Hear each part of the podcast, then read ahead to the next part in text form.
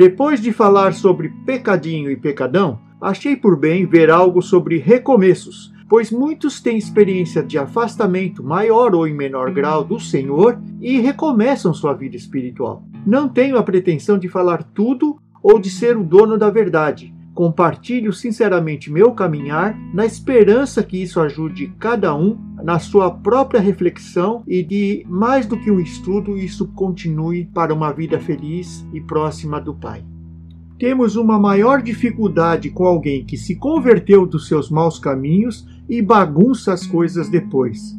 É possível começar de novo uma outra vez? Vamos tentar entender isso. Veja o que diz Gálatas 6:1. Irmãos, se alguém for surpreendido em algum pecado, vocês que são espirituais deverão restaurá-lo com mansidão. Cuide-se, porém, cada um para que também não seja tentado. Imagino que ninguém acorda pensando que bobagem pode fazer para se afastar do seu relacionamento com o pai. Parece que é um assalto de surpresa, um vacilo, um assentimento à pressão ou tentação de um momento. Contudo, se há uma falta, precisa de correção, mas feita com mansidão, e vigiando, pois podia ser com cada um de nós. Veja ainda Salmos 37, 23, 24. O Senhor firma os passos de um homem quando a conduta deste o agrada. Ainda, ou seja, se tropeçar em outra versão, não cairá, não ficará prostrado ou caído, pois o Senhor o toma pela mão.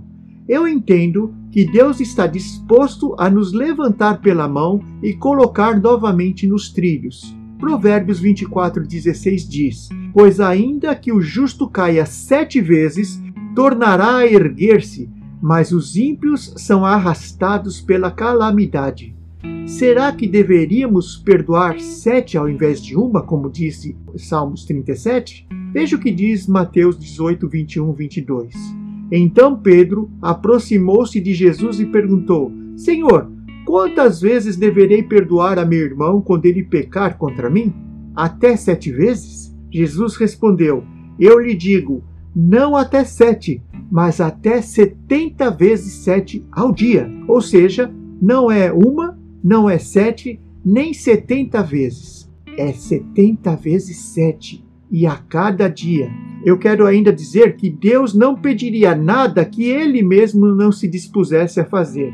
Veremos a seguir o trilho de princípios que, como ele mesmo os instituiu, ele não os negará, para as segundas oportunidades que ele de fato quer nos dar. Fique com Deus em nome de Jesus. Amém.